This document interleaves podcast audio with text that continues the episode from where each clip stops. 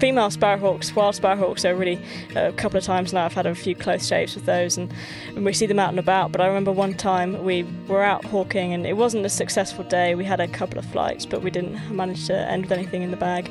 And we're walking back, and at this time he was just feeding off my fist as we headed back to the car. And then uh, something, just a flash of something, just literally brushed over him, and he baited when something came so close to him, and, and then over my shoulder, and I was looking around. What was it? Hey, how's it going, everyone? Welcome back for another episode of the Falconry Told podcast. And we are now up to episode 10 of our international series featuring falconers from the UK. And I have to start off, of course, by acknowledging the two falconers who are responsible for making this series happen, being Neil Davies and Simon Tyers. And Neil, of course, is one of our media partners, and he is also the editor of Pursuit Falconry and Conservation magazine. If you haven't already, you need to go to pursuitfalconry.co.uk and check out this awesome publication and subscribe. I highly recommend it. There's always lots of great new content packed into each issue. And Neil just also got done revamping the website and tightening things up a little bit there. So I highly recommend, like I said, going and checking it out if you haven't already. It's definitely worth your time. And if you haven't gotten your copy of The Specialist Falcon, you can also do that by heading to thespecialistfalcon.com and pick up Simon Tyers' new book about his personal approach to lowland game hawking. And there's lots of great information in here about flying falcons and also using some of the newer technologies in doing so as well, like drones and other things. And you can also get signed copies from the website as well. So definitely go and get your copy. It's a must have for every falconer's library. And shortly after my time at Neil's came to an end and the Vowley Expo was over, it was then time to head up to Simon's for the following week. And Neil was nice enough to take me up there. And while I was at Simon's, one of the things that I got to do while I was there was go to the game fair for the first time. Simon and his wife Julie were nice enough to take me, and I also got to experience my birthday there, which was really cool as well. Getting to check out all kinds of falconry exhibits and uh, vendors and things like that were, were really neat while I was there, along with all kinds of other uh, general hunting things represented, as well as dogs and fly fishing and things like that. It was it was a fun time. So while I was there, I also managed to sneak in this recording with Naomi, and we actually recorded this in a Jose Souto and his wife Charlotte's uh, RV. So you might hear some uh, different ambient stuff going on at times, possibly gunshots and things like that. They were friendly, I promise. but uh, at any rate, it was uh, it was provided a, a, kind of a good atmosphere and, and ambiance for the conversation. So I'm going to go ahead and turn things over to this conversation that I had with Naomi, and I hope you enjoy it. So here we go.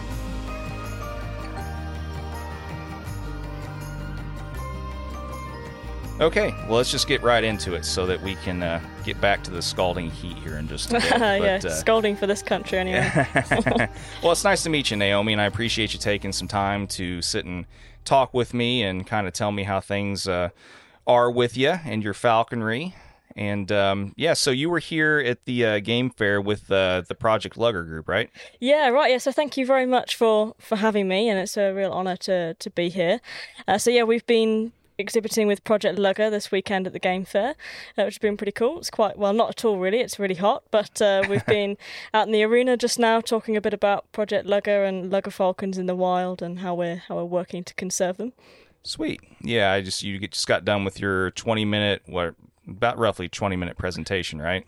Yeah, so we've been thankfully we've been teaming up with some guys, Faith Faith Scott and her team, who are flying a few birds here this weekend, and they kindly flew their Lugger Falcon whilst I was out there talking a little bit about the species. Obviously, it's great for people. We get a lot of visiting public coming to these events as well, so it's a little bit of an opportunity for falconry to to show the public what we do and, and why we do it, and the groups that are involved with what we do. So it was a nice opportunity for the public to see a Lugger Falcon and see see one flying, and and hopefully learn a little bit about more of the conservation work that is actually going on at the moment. Cool. Yeah, no, it's uh anytime you can get any kind of outreach with a lot of the the public, especially in a in a big fair like this, is is always kind of cool. Um, eh, the more we can teach people about birds of prey and and what they do for the environment, and you know how important they really are, and incorporate that with with what we do, and the fact that the falconers are, are so vital to a lot of different types of conservation efforts.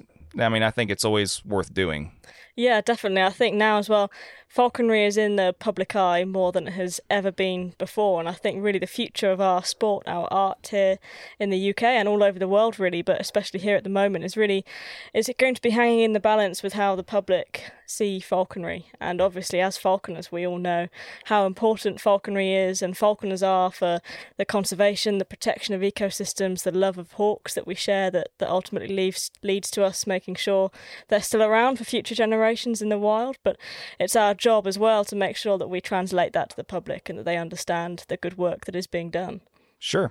Yeah, I totally agree. Yeah, it's um like I said, it's it's one of those things where it's it's always very important to kind of get ahead of any kind of uh, public perception and kind of be at the forefront of that and that's kind of part of the reason why why we do this is so people can can hear a lot of the stories about the background of a lot of this stuff and and um, you know at least understand why we're so passionate about mm. it. So yeah, definitely. I think uh, passion can tell a lot of words sometimes, and it's important we, as you say, get up there first and and show what this is about. Yeah, yeah, for sure. So I guess we can go ahead and, and start off a little bit here by um, you know having you go ahead and, and tell us some about how you got into everything and, and what your initial experiences were like as a new prospective falconer. And yeah, uh, sure. yeah.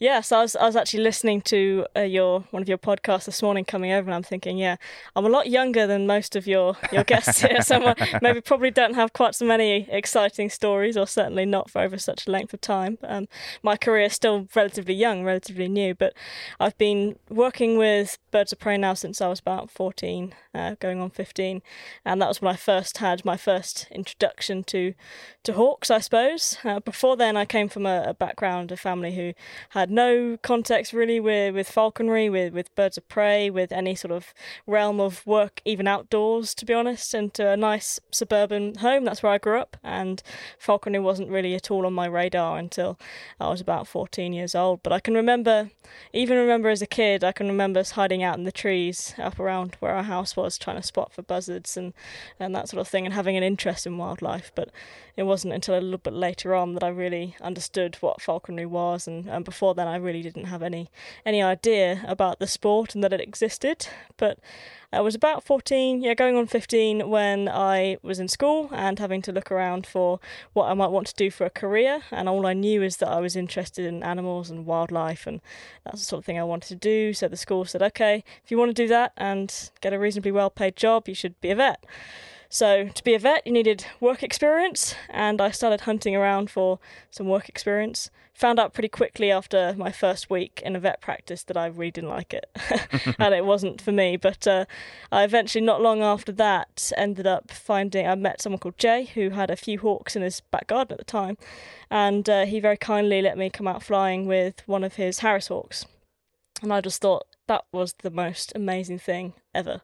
And I just couldn't imagine that I'd lived all my life and been totally unaware of it. And it was almost like at that moment I suddenly knew what I wanted to live for, what I wanted to do. I knew falconry was going to be in my life in some form or another for, for many years to come. So I nagged and nagged and nagged and wouldn't leave him alone until uh, he would let me come down as often as I liked, and I volunteered for for a while helping him out. And I would come after school on, on weekends, every opportunity I got. And I was very lucky that that sort of led into an opportunity for me to take more of a, a paid role, which eventually turned into to being a director of a, a of prey centre that we run now. Um, but my real sort of introduction to what real falconry is and, and hunting came partway through that uh, when I started reading and, and researching other books and other falconer stories and discovered that the history of falconry was so broad and so detailed and so expansive here in the UK, and I became obsessed with the idea of, of being able to have this relationship with, with a hawk and a hunting relationship with a hawk. And it was reading books all the time and studying pictures and, and everything I could get my hands on. But it wasn't until I was 17 that I came across and had the opportunity to work with a sparrowhawk, and that's really where my falconry career took off from there, I suppose. Nice. Well, so how many seasons or how many years, I guess you, you could say, uh, total? I mean, have you been working with raptors and, and practicing? Uh, so, total years working with raptors now will be about eight years now. Eight years now that I've been working with birds of prey. So I'm 22 now. 14 when I started. gotcha. Yeah. Well, I mean, I'm I'm just turned 39 today. And, oh, happy birthday! Yeah, thank you, thank you. And um, yeah, I mean, I, I really haven't been doing this super long either. But I mean, I I just um, got my master license upgrade this this season or this year, I should say. And um, I mean, I've only been really practicing for about you know flying for about you know seven eight years or so now myself. Yeah. You know, so I mean, I still feel like there's just loads for me to learn and absolutely. and I think stuff too. there is there is for all of us, and I also think you know you can I can learn. I've been so privileged to learn a huge amount from some very experienced falconers here, but again I can also learn a huge amount from from falconers who are just starting out as well. And I think having a connection to both is very important, regardless of of how long you've been practicing. Yeah, yeah. Well, I mean, everybody has a very wide range of experiences when they get into this. And, you know, some people unfortunately don't always have the best ones. Some people have great ones. Some people are lucky enough to find um, mentors or people that are willing to help them kind of right off the bat. I mean, being that we don't have quite as many people on, it seems like in your position, especially from over here. I mean, so, I mean, just from your perspective over here, I mean, how has your introduction into everything been? What's your experience been like? I mean, I've, you know, obviously listening to these guys and been privileged to be around them and learn from them. And you think back to when a lot of these guys were, were starting out in the 60s and the 70s, and there was there was no information really on falconry, and they had to uh, go to great lengths, and the passion really had to be strong, and the dedication had to be strong to find any information. Uh, but I grew up in a in a world and learning in a world where there is an almost unlimited resources everywhere you look. Know, we can we've got a network just simply by going online and, and logging into a social media group that you can connect with twenty thousand falconers in one group all over the world, and, and that's just incredible and then you can a quick go Google search will take you anywhere. I mean, there's hundreds and hundreds of good books, and it's all right there at your fingertips. So I think I've kind of come into it in a world where there's almost almost too much and that you feel like there's no way not in a million lifetimes would i ever be able to uh, cover everything that people have written about and talked about and discussed i think it's just almost overwhelming the amount of information that is there but then, whilst that, of course, is a massive benefit in many cases, there's also an argument to say that maybe it doesn't support falconry um, coming into falconry in the same way. I mean, it's very difficult to find somebody, and it takes a bit of experience before you can recognise what is trustworthy advice, what is the real important information to follow, and the learning that you should take, finding the right falconers to mentor you. And that can be quite challenging when there are so many people involved with birds of prey and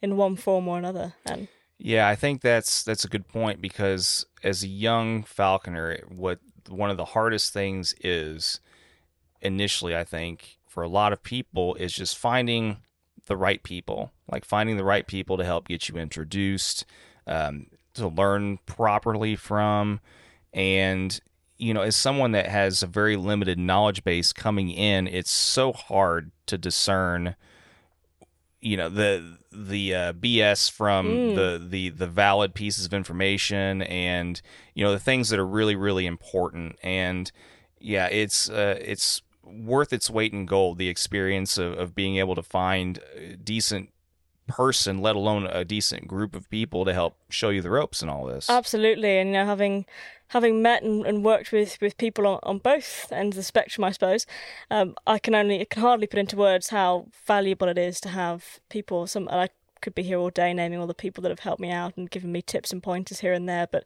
uh, to have these people who are so generous with their time and so generous with their knowledge uh, really is totally invaluable to the way we practice falconry now. And we're very, very grateful to have them. Yeah, yeah, no, for sure. And yeah, I mean, considering there's been books written on the subject, you know, here, there, and everywhere to some degree since, well, I mean, for that matter, hundreds of years, hundreds of years ago. Yeah, I mean, it's it's both a blessing and a curse. The the advent of the accessibility of all these different sources with the internet, and yeah, I mean, I I can just like I said, I having gone through it not so long ago myself, I totally totally get it, and um, you know, it's just finding the right way and the wrong way to go about getting into all of it. It's just so hard. Yeah, definitely, definitely. And as you say, it's a blessing and a curse. But I try not to complain too much because I think it's it is amazing. It is amazing with the, the power of technology, and it, we should be so grateful to all these fantastic falconers before us who've you know put their life's work on paper for us to learn from and to read. And we've saved. I, for one, certainly have made plenty of mistakes, but I've certainly saved myself from a few uh, of reading the works of these guys and the, the legends that they are and the writing they've left behind. Oh, for sure. Yeah, and uh, we've we've talked about that with some of the episodes that I've recorded here over this past week already. That yeah, I mean everybody is gonna is gonna make mistakes, and you just have to learn to live with them and learn from them, and then most importantly, not repeat them yeah. if if you can. And um, yeah, but I mean, there's so many that are going to be made if you don't have somebody really showing you and really you know just telling you where you're screwing up. It, yeah. And yeah, I mean, I think that the biggest the biggest hurdle that a lot of, like I said, the younger people can can um, you know jump or try and figure out how to jump is just yeah, just like I said, just finding that right person or right mm. people and and um, so I mean, who did who were you fortunate enough to to learn primarily from here? Oh gosh, yeah. So there's, I mean, there's loads of guys and, and ladies who've who've helped me out massively in my career. I think uh, one name I've got to mention is is Bob Bob Dalton, and he's been massive inspiration for me uh, since you know I started reading his books, and I eventually a couple of years ago, I decided to just reach out and, and try and contact him and ask if there's any way I could support the, the project. And actually, at the time, I had a few hoods, and, and Bob runs Project Lugger, I should mention. Um, but I had a few hoods that, that I've made, and I thought, well, they weren't, now I look back on them, they really weren't that great. But I thought at the time that uh, it might be able to help. So I contacted Bob and asked if he might want be these hoods to sell for raise funds to the project. And and from there onwards we started talking and I met up with him and had the opportunity to get involved with Project Lugger. And since then he's given me a huge amount of advice and pointers and, and huge amounts of opportunity as well not only to learn more but to meet other falconers as well. So he's been a massive influence in my career so far. And uh, I'm also lucky enough to last year I really got in touch with Simon Tyers, uh, who was is such a gentleman and an amazing falconer, and uh, he was so generous with his time, his knowledge, and I definitely bugged him with some really annoying questions like all day last year when I had the privilege to join him hawking, uh, which was just fantastic to see his falcons doing what they do best and learning from him. So, I mean, there are countless. I mean, Steve Halsall as well. He's been a massive inspiration and a great use of support as well in, in hood making and also in other things as well. So, yeah, there are too many names to name, and my British Falconers Club local region as well. They've been incredibly helpful, all of those guys, uh, with me and my falconry so far. So, yeah, we could be here all night if I carry on much longer. no, it's it's all good. Yeah, I mean, it's um, it's always good. I mean, I, I think having that one primary source or that one primary um, you know, resource is, always important so that you have yeah. consistency. But you know, I mean, there whenever you start progressing some, finding out how mm. different guys do things or, or ladies do things and progressing and then kind of taking different bits and pieces here and there and kind of making them your own. Yeah, I mean, it's all part of the growing process. Definitely. Yeah, yeah, yeah. definitely. And I think as well, you know, we're touching on, on guys and girls in the, in the business as well. I think a massive inspiration for me was Diana Durman Walters, who here in the UK is a bit of a, a falconry legend in, in what she's done in her career. But when she started out, that she was probably one of two or three female falconers in the whole of the country, and it just was kind of unheard of to have a have a woman flying a hawk or flying a falcon in the same realms of all of these chaps. And uh, she forged an amazing career and remains to be incredibly humble, incredibly kind with her knowledge and, and time now. And I think being able to get to know her is a massive privilege. So there are some amazing people out there, really are, um, who are incredibly, after all their years of practice, still so generous with their time and their their willingness to, to pass on what they've learned to the next generation as well. Yeah, I think we're that we're really fortunate to have a lot of these people that have been very seasoned and, and had a lot of experience. We're fortunate that a lot of them have the attitude that it's kind of their their duty and their I don't know, they almost see it as kind of like an obligation in a way to pass Yeah. on what Yeah. they've what they've Yeah, learned over the years. And, you know, I mean I I think that I mean without that, I mean this all this would definitely die. You know, they're, they're like sure. if, without people Yeah. being willing to pass on information and I mean that's how everything. I mean Mm. not not just our sport but how everything in the world has yeah, always definitely. you know been been passed down from- Absolutely, and so yeah. yeah. no i mean i i completely agree Yeah, and it's our duty to to carry that forward as well and Yeah. make sure we do the same. Yeah yeah. No like i said it's uh it, you know like i said i'm i'm thankful every day for the opportunities that i've that i've had and that you know i had people that were willing to you know put up with me Yeah. also you know. But uh but yeah so i mean are how often do you do these all these different fairs and things? Over there that's one thing that i've talked to a few guys about here is that every, uh, the way you guys do all this stuff here and incorporate falconry into a lot of these different fairs and expos and things here in the UK.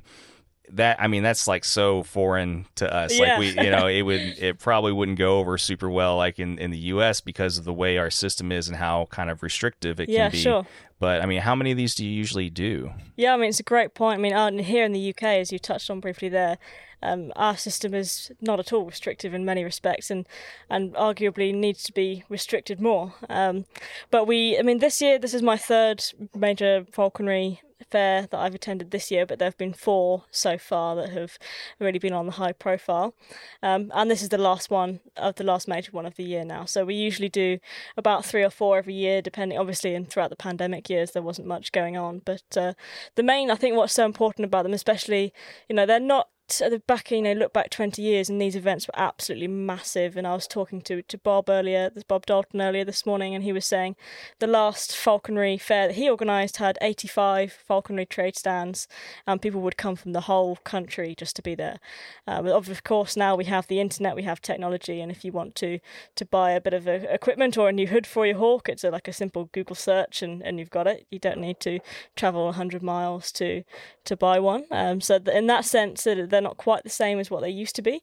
But they remain, I think, incredibly important for falconry here in the UK because they give an opportunity for falconers to come together, to socialise, to see each other, to meet new people, an opportunity for young, aspiring falconers to, to meet falconers who are very experienced and to, like we are talking about earlier, and finding the right mentor. It's an amazing opportunity to do that because you're surrounded by groups of people who, who are there because they're respected and because they have found a position within this community. So, in that sense, it's incredibly valuable, and also to to interact with the public as well. I think as we move forward, the only way that falconry will have a place in the future here in the UK is by allowing the public in and by allow to by allowing them to understand what we do and by talking to them about what we do. And I think in that sense, it is is very important that that not just falconry but field sports in general remains very connected and talking to the people who are willingly going to support us. Yeah, no, I, I agree, and um, you know that's why you know where where we're at, we uh, oftentimes will get approached to do you know an occasional talk or a presentation to like a local scout group, or um, you know if there's a uh, you know some kind of thing going on at a local park, or you know uh, bigger things. Sometimes they'll they'll approach us about organizing um, some kind of I don't know a little bit of a, of a Yeah, presentation. yeah, sure. And uh, yeah, I mean once again, it's you know we, we have to kind of um, control the narrative in a positive way to a large degree, you Yeah. know, and, and continue to do that. But so when you, when you're whenever you're doing these, I mean, do you do usually a presentation at each one, or are you mainly just here with uh, with Project Lugger, or So yeah, I'm usually here with Project Lugger, um, but there are some guys who, who come down and, and fly their hawks and fly their display birds for the event. And personally, it's something I'm not very good at, or nor is it something that I do. I'd much rather fly all of my hawks on home ground or away from busy showgrounds like this. Um, but there are many people who do it very well. So uh, that's part of it, and obviously that's the thing that, that the public will love to see is the birds flying. So that that brings in a lot of people and gives an opportunity to talk about these important topics with it. But my role primarily is with Project Lugger, and that's there to speak about lugger falcons and to get people engaged with the conservation work that is happening. Cool. Yeah. I mean, is that your main role with them? I mean, do you hold any other kind of official like position with them or anything? Or so uh, on paper, I'm the press officer. So that means my job is basically to work on the way that Project Lugger is communicated to the public and make sure that the narrative that we're telling is accurate and also gets people engaged with the work that is happening. Gotcha. Gotcha. Cool. Well.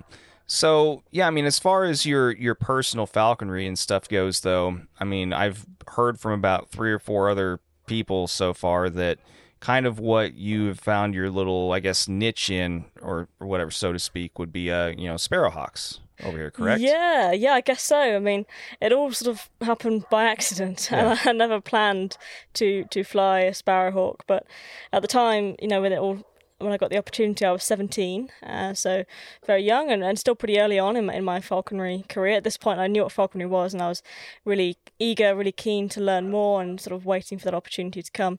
But uh, obviously, here in this country, the birds that we have, we they're not wild taken; they're all bred in captivity, and that means that we have to keep them for the term of their life. So, having a falconry hawk can be a twenty plus year commitment. And at this time, I was wise enough to know that, as desperate as I was to get started, I probably needed to wait until I had all everything in the right place before I did. Um, that being said, uh, not long after that, a guy, another falconer uh, in the area, came down and he had he had two muskets, so two of the male sparrowhawk and one female, and they were they weren't they were supposedly imprinted, but they were a little bit too old really. And as you probably know with with accipiters, and it'll be the same same for your sharp-shinned hawks. You know, if you don't get it early on, then they can be a bit of a handful. So the imprinting process certainly, in my opinion, does does benefit the general training and, and handling of these hawks, but. Uh, when this guy, this chap, brought down three hawks. They were a little nervous, quite skittish, and uh, they had some feather damage. And one of the muskets that I picked up, the foot that I picked him up on my fist, uh, he actually had a broken talon as well. But at the time, I was just so obsessed with how beautiful these hawks were. So the first time I'd actually held a sparrowhawk and seen one in such close proximity, and I thought this is just amazing. I've never seen anything more beautiful than this. And I was so obsessed by how, how thin their legs were, the thin toes, and the bird catching feet. And obviously, you're looking at this hawk, which is just so well renowned for the sheer speed and agility and maneuverability. And I thought this is amazing. At the time, I was reading um, Jack Mavrogordato, Hawk for a Bush, uh, which was arguably the best book that's been written on accipiters and sparrowhawks, and uh, I hope I don't lose any friends by saying that. But uh, uh, one of the one of the best books, certainly in my opinion. Um, so I was totally hooked on this species, and then actually having being able to hold one was just amazing. So um, I looked up at the falconer who brought them down and I said, "This one's missing a talon," and he sort of sighed and went, "Oh no," and I'm gonna I'm gonna have a real trouble trying to rehome them. And then I just thought, I'll fly him without really thinking too much at the time about it. I was 17 and I thought this is amazing, so I said, I'll fly him. And uh, that's kind of where it started. So at the time, I was still uh, working quite closely with, with Jay, who helped me out in my very early stages and, and gave me a huge amount of opportunity in the early stages of, of my career. And uh, he he said, "Yeah, go for it." Keep this hawk. So uh, we kept the this little musket, which which I named Rufus shortly later because I, I liked the idea of obviously the mature musket having that beautiful red breast, and that that was something I was kind of hoping that we would get to see in the future. and I can remember, you know, the next day after having this hawk, I I was wasn't driving at this stage, so I cycled like three, four miles early in the morning, and I think it just as it was getting light, so I could sit there and and start manning this hawk first thing in the morning and I carried it everywhere and I just did absolutely everything I could to try and make it as tame as possible. Obviously, I have my hands full because muskets are notoriously difficult, especially if they've missed that imprinting stage. So this this musket was particularly wild at the time and a bit of a handful, but I was just so thrilled and, and loving the idea of, of having a hawk. Um, but looking back on it now, now going back with the knowledge I have today, back then I didn't have the experience, the knowledge, and everything I have now to make a successful first season. And it was, you know, we, we got through the first season, we caught a couple of things, but it was nothing spectacular by any stretch of the imagination. And uh, of course, in this first season, he had a really damaged train um, or pretty much all of his tail feathers were, were damaged. And I didn't have any molted tail feathers from another musket, so I actually used molted jackdaw feathers. And I can remember imping this whole tail with a jackdaw tail uh, to get him started. So for the first year, he was kind of, you know, jackdaw tail, a little bit nervous, and uh, a little bit all over the place. Not the best falconry in the world, but we did it. You know, we loved it. We got out in the field every single day, several hours every single day, and, and you know, we tried our best at getting the best out of the hawk we could.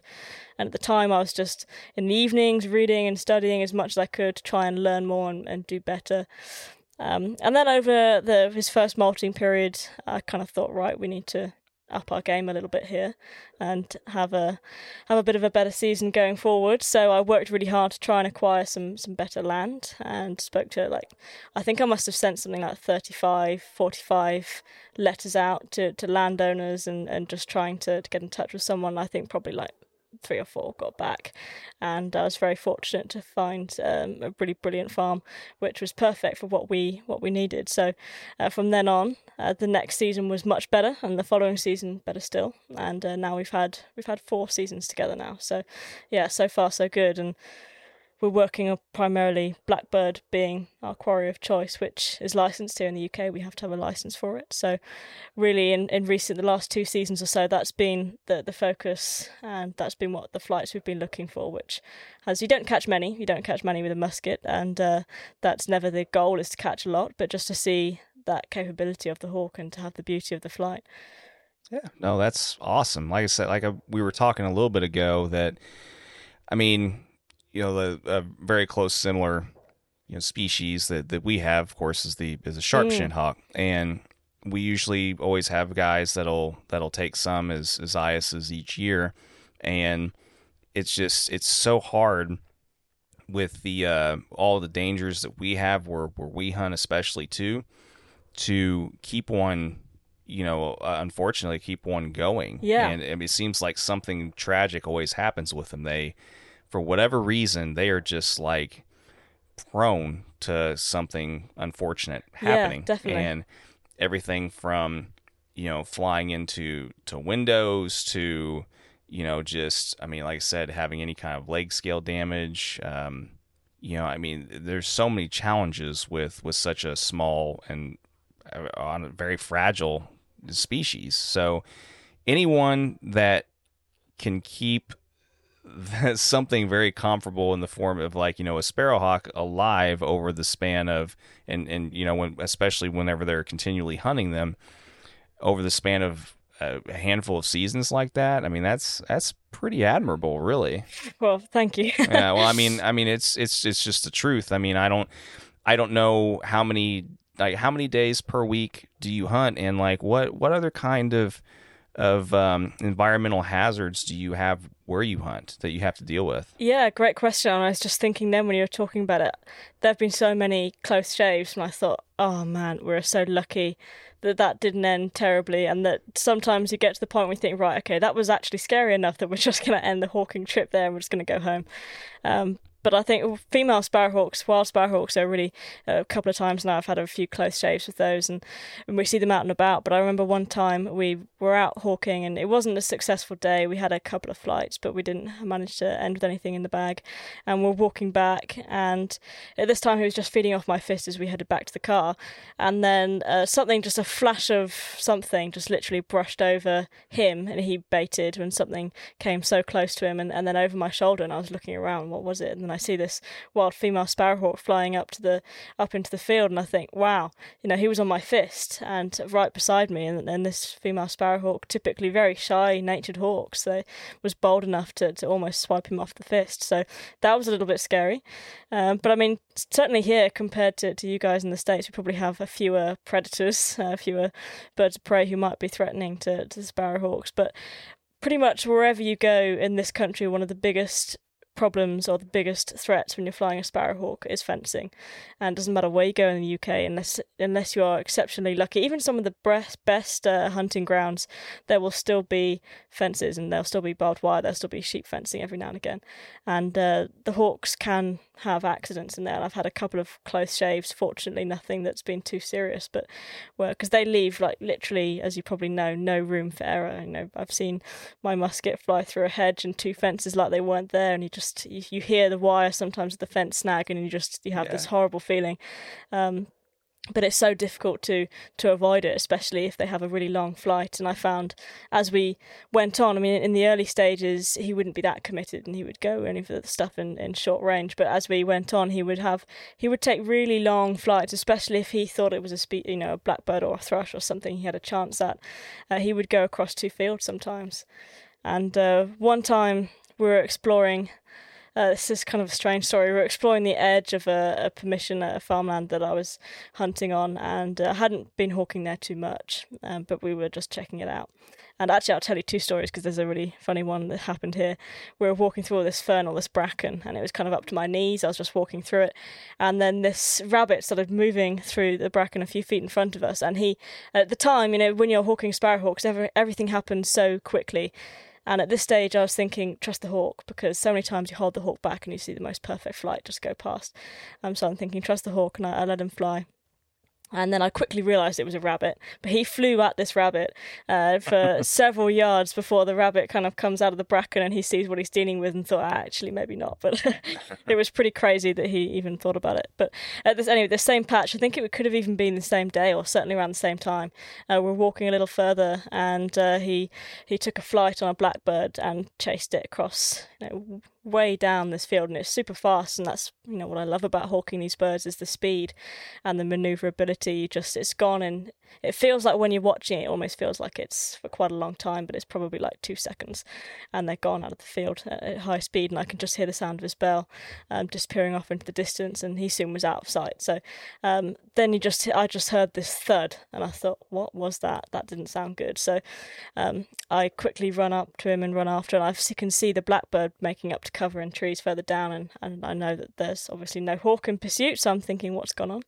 And he'd gone all the way down to the bottom of the next field, and little did I know there was this really quiet little cycle path going down, and that's one thing we have a lot of here. A lot of the certainly in the southwest of England, where where I'm hawking, is there a lot of footpaths, and it's difficult to find a good farm or good site, good area of land where there are no footpaths and no bridleways or anything. But there was this little cycle path going down, and uh, there was a bit of breeze block concrete by the side, and he'd just gone into a hedge and smacked into this breeze block concrete and was just sitting by the side of the stone. So that was obviously really scary. I saw him and I thought, oh, is he going to be alive? Is he going to be alive? Um, fortunately, he was okay and had to go back and take it steady, bring his condition up slowly, and a bit of organ meat and fluid, and he was absolutely fine. And we were out hawking two days later, but that was a pretty close shave. Yeah, yeah, yeah. It's it's amazing. Accipiters in general just have this tunnel vision about yeah. them, and yeah. once they see something they want to go after, the, everything else it, it they, there's no other consideration and Definitely, it's yeah. it's like they you know, it, yeah i mean it's amazing how just laser focused they can be mm. and yeah i mean it seems like it's even worse the small the smaller they get too but yeah. um but yeah no i mean i had similar issues with with sharpshin that i flew and and um i mean there's so many guys that that i know that have also lost sharpshins, unfortunately. Just uh, other, you know, it's like you know the whole Lemony Snicket series of unfortunate yeah. events. It's like it just think of a way, and yeah. it's like it it happens. But uh, what uh, out of curiosity is is your husbandry like? What what are you using at home to to um, you know maintain and you know tether and and all that kind of stuff. I'm just curious about that too. Yeah sure. So um, i've sort of tried various different things and ended up working out a system which which works quite well for us now. Um, so during the hunting season when he's flying i use like a, a normal loop perch. And i think the key thing for you know, it's often we get a lot of people very scared about keeping sparrowhawks in the winter and you know what happens when it gets really cold when it gets below freezing. And uh, generally speaking and it's quite blase advice to give, and I don't want to get it misinterpreted. But generally, in the winter, you're okay. If it gets really crazy temperatures, like we very rarely, very rarely see anything below minus two or three. But the key thing you have to make sure is that you're away from that prevailing wind, you're away from extreme weather, and they're off the ground. So uh, we're I'm very lucky. We have like a nice covered barn area, so he can be in a hawk house there where he's comfortably off the ground, comfortably away from wind, rain, any extreme weather.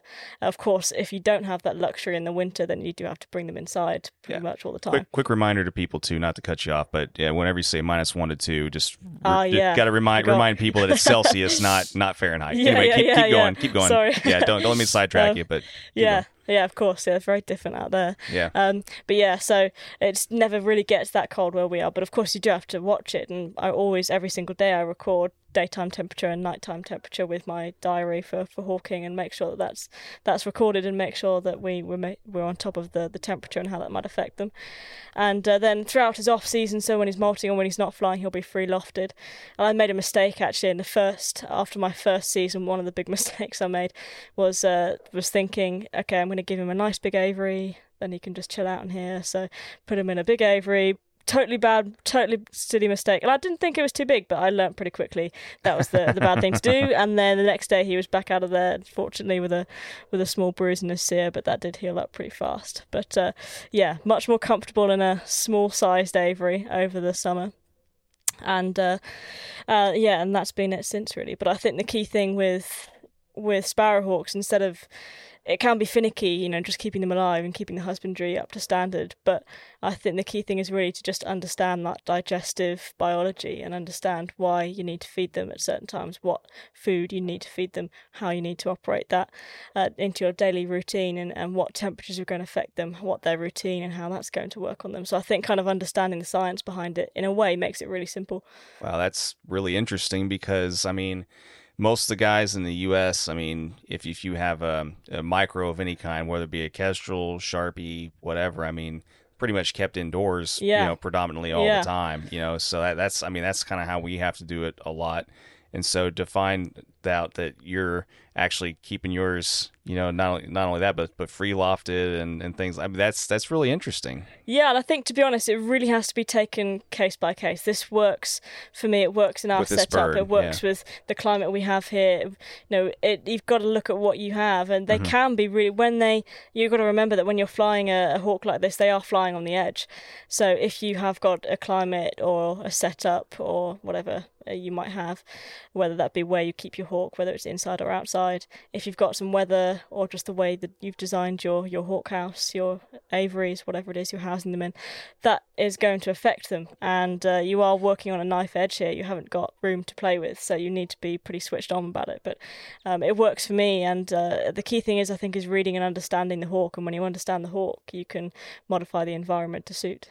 Yeah, no, I think yeah, very good point. and and yeah, I mean every every bird, every every person's case is is going to be different for Yeah, sure. definitely. I mean, yeah, I mean just like you know in a, in a place that, that's got a, a more uh, warmer year-round climate and stuff, it's going to be a lot more practical to do that as you know as opposed to say you know super far north or you know whatever uh, with much colder climate. Yeah. It all, I mean, it all sounds like common sense type stuff, but you know, to people starting out, as we both know, it's oftentimes not. So, yeah, that's it. but no, that that's really interesting. And as far as like, um, as far as the equipment and stuff, I mean, you still use grommets in your anklets. I mean, do you do you use braided or leather jesses or? Yeah, so yeah, I've tried a bit of everything, but uh, I use a traditional Aylmeri anklet, something quite wide. Obviously, scale damage is, is a threat with, with these hawks. You have to make sure that you're covering plenty of the tarsus, and uh, normal normal eyelets, brass eyelets that you would use, just as small a size as you can find. And then nowadays, all of my hawks I use braided equipment with. I just think I don't think I'd ever go back to leather. Um, the braided is just so much stronger and so much safer to use. So yeah, and then a, a small smaller swivel you can find. Yeah. Uh, so yeah, that's uh, that's what I use for him. Well, cool. Yeah, no, I'm like I said, it's uh, it's it's got to be, you know, the just interesting having I don't know that that kind of setup. Like I said, I mean, it's something that we don't we don't really, especially for micros, use very often. You know, in the states. I mean, pretty much Like my kestrel, for example, stays indoors with me on a, on a shelf perch. Mm. Two completely different species, two completely different, you know, circumstances and whatever. But I mean, there's there's other guys that I know that have more of a um, um, I don't know, either like a bow perch type setup or stuff where they have kept sharpies and stuff in the house also. But I know some guys that I know have kept theirs in a, you know, a, a heated, you know, garage type of type of thing or whatever. But but yeah, no, I mean I can see it being a lot more practical, you know, where where we are, especially in the off season where you're keeping them fat and Mm. stuff. But and they're not on that knife edge all the time. But Yeah. but no, I mean, I appreciate you sharing that, and um, I also appreciate your transparency and and admitting to the mistake and learning from it and stuff too. Because yeah. I mean, there's there's there's oftentimes I think a lot of a lot of guys that and a lot of girls that get into this sport that maybe aren't quite as forthcoming about you know some of that. And I, I, mean, yeah, yes. I mean, we've all we've all been there where we've made a mistake and we think, you know, I hope nobody finds out about this. But as I've gone as I've gone through my own career, I think you know the the, the best falconers I know and the the greatest falconers I know are very humble about the mistakes they've made, and I think it's the only way we can learn and we can help others learn. But we all make them. We are human. But I think you know, as long as you move forward from it, you recognise where you can do better. I think it's a really important part of of how we communicate. Well, yeah, and as we all know, we don't have to learn always from our own mistakes. We can learn from other mistakes, other people's absolutely, mistakes too. so- absolutely, yeah. yeah, yeah. Well, and so I'm I'm also kind of I've also come to understand that um, you're going to be kind of doing more of the fair and expo event type scouting and stuff for for NAFA too, right? Is that Yeah, so that's an amazing opportunity that uh, Simon Tyers was so kind to get in touch with me last year, or was it towards the end of last year, I think, or maybe earlier this year, and uh, asked if I would like the opportunity to do some do a bit of article writing for Hawk Chalk and for for NAFA, uh, which was just amazing opportunity, and I was definitely never going to turn that down.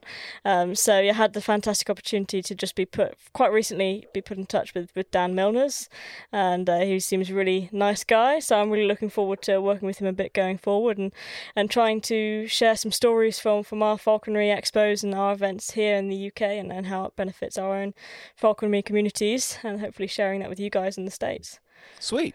Yeah. No, I mean, and that's why I was so happy to to have the opportunity to come out and, and do this as well is because I mean I I think that every country has has earned the opportunity to, to have a voice, whether it be in printed or recorded format or, or whatever. I, I think that the more we can understand about everyone else's falconry and how it affects them and and um, you know all the the different issues that that they face and I mean the more understanding that we can all have mutually across the world with each other I mean I think that's you know the better off that we're going to be Definitely, it's the way Yeah. forward for sure. yeah yeah yeah well do you have any other um, cool hunting stories or particular Oh, stories about you know birds that you would like to to share I mean is there any other bird that that's impacted you as much as the the sparrowhawk has or I think you know. I think my connection to to falconry moving forward. I think I've work as I mentioned briefly earlier. My my day job is running a bird of prey centre, and a big part of my work there is is rehabilitating wild raptors, and we see that quite a lot.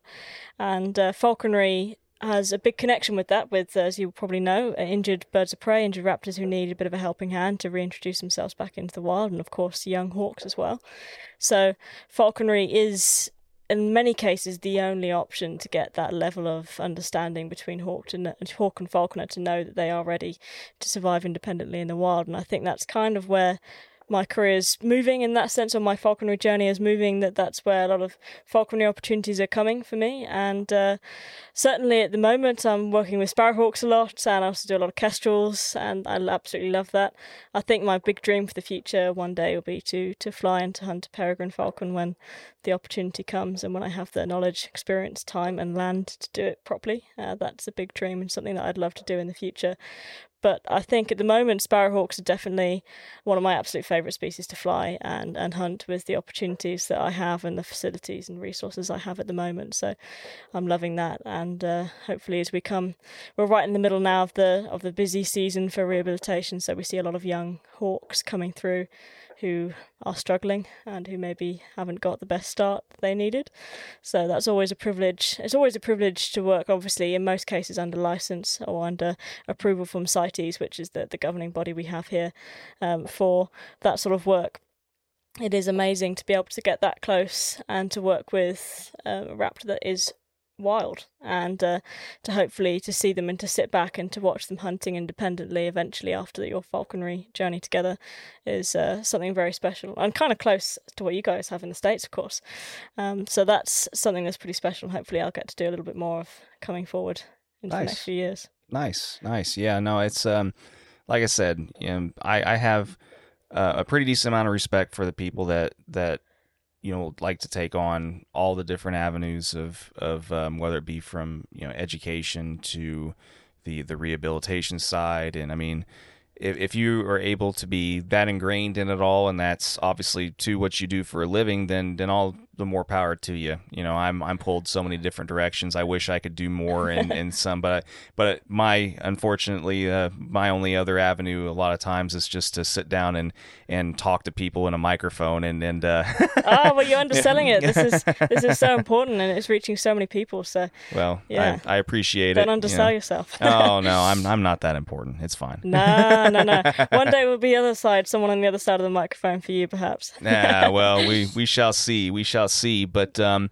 no, I think it's it's go it's a good time to go ahead and um, yeah, I think it's a good time to go ahead and kind of end on a, a final note of just um, you know what I've been asking people a lot recently is um, I mean, do, you, do they have any pearls of wisdom or bits of knowledge or um, advice that they'd like to to pass on to other generations coming in or people that are um, thinking about getting into the sport and um, you know, I mean, if they have any little little nuggets, little pearls of wisdom if they'd like to pass on? Yeah, that's a great question. I think my career is so short that uh, hopefully the best pearl of wisdom I will find in the years to come. And uh, certainly haven't got as many years of experience to reflect on. But I think maybe the best thing I could say is that your attitude will really determine your altitude in this sport. And uh, quite literally sometimes, but really the effort that you put in and the commitment that you put into learning and just continuing to develop yourself as a falconer will see you go far.